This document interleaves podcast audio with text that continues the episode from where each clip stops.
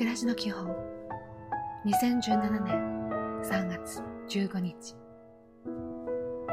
おはよう。口角を上げると目も優しくなり顔のこわばりも取れるでしょう。顔全体から力が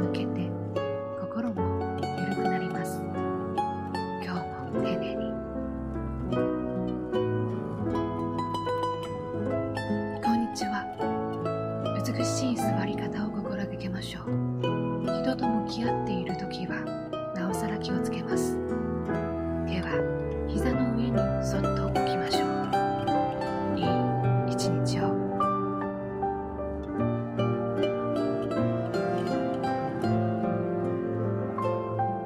おやすみなさい。自分の得意